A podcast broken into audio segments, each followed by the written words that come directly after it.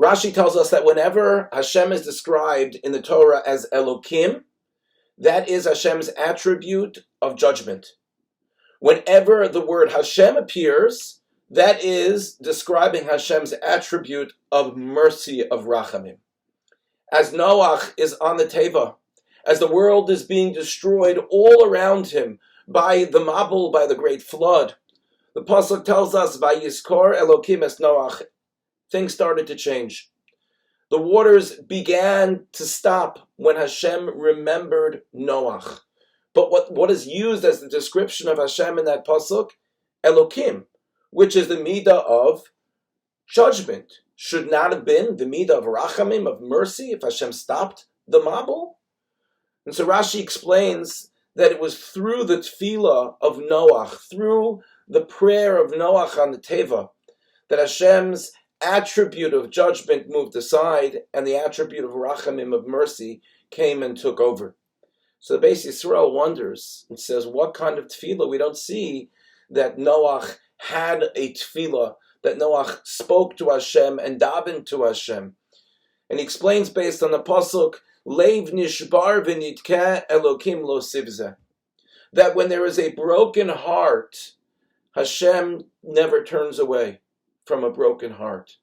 When Hashem sees the pain, the suffering that a person goes through, Hashem does not turn away. And that within itself is a tefillah, is a prayer. And the Pasuk tells us that by Yishaer Ach Noach, that when the Mabul came down, when the flood came down, Noach was left. And Rashi says he was left alone. What did it mean he was left alone? That deep inside, Noach realized what was happening around him. The world was being destroyed and Noach was pained. Noach's heart was broken that the world was being destroyed. And so he says the Beis Yisrael that Hashem saw the heart of Noach, saw it was broken, saw his suffering, and that within itself was Noach's tefillah. And Rabbonim explains with the following mashal: Imagine a person who is impoverished and they come to get money from someone who is wealthy, but they decide they're meeting this important wealthy person. They're going to put on clothes of business attire and they come to the wealthy person and the wealthy, wealthy person doesn't recognize them and doesn't know what they want, so they have to explain their whole situation to this person in order that they can get money from the from the wealthy person. If the person had looked like an ani, looked like a, a poor person, they would never have to say a word.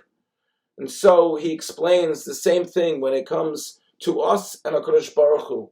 When HaKadosh Baruch Hu sees our heart that is broken, when HaKadosh Baruch Hu sees the suffering of Klal Yisrael, when he sees the pain, he understands that that within itself is a form of tefillah, is a form of davening. And so when just as Hashem saw the pain of Noach as a tefillah, one would think as well, we're confident that Hashem sees the pain of Klal Yisrael during this difficult time, the hearts that are broken, the clothing which is torn, the families that are destroyed. And we hope that HaKadosh Baruch Hu not only sees the tefillah that is inside of us, but HaKadosh Baruch Hu also answers the tefillah that we recite on our lips.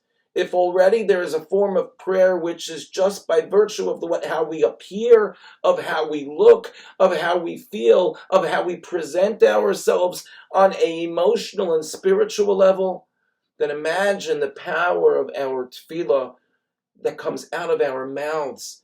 How much more powerful will we now have that we have two levels of tefillah? It has been an unbelievable two weeks since the beginning of the war. And we, Klal Yisrael, are broken. And we turn to HaKadosh Baruch Hu and we ask HaKadosh Baruch Hu Hashem to listen to all of the tefillahs and put an end to all of the suffering.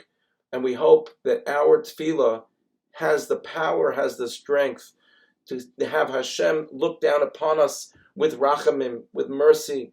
And even though we've davened so much already, we need to reinvigorate ourselves and make sure that we continue to daven so that Hashem sees our broken heart and that Hashem ends the suffering, brings home the hostages, protects all of our soldiers, and brings shalom in so many different ways to Am Yisrael and to all of our brethren in Eretz Yisrael.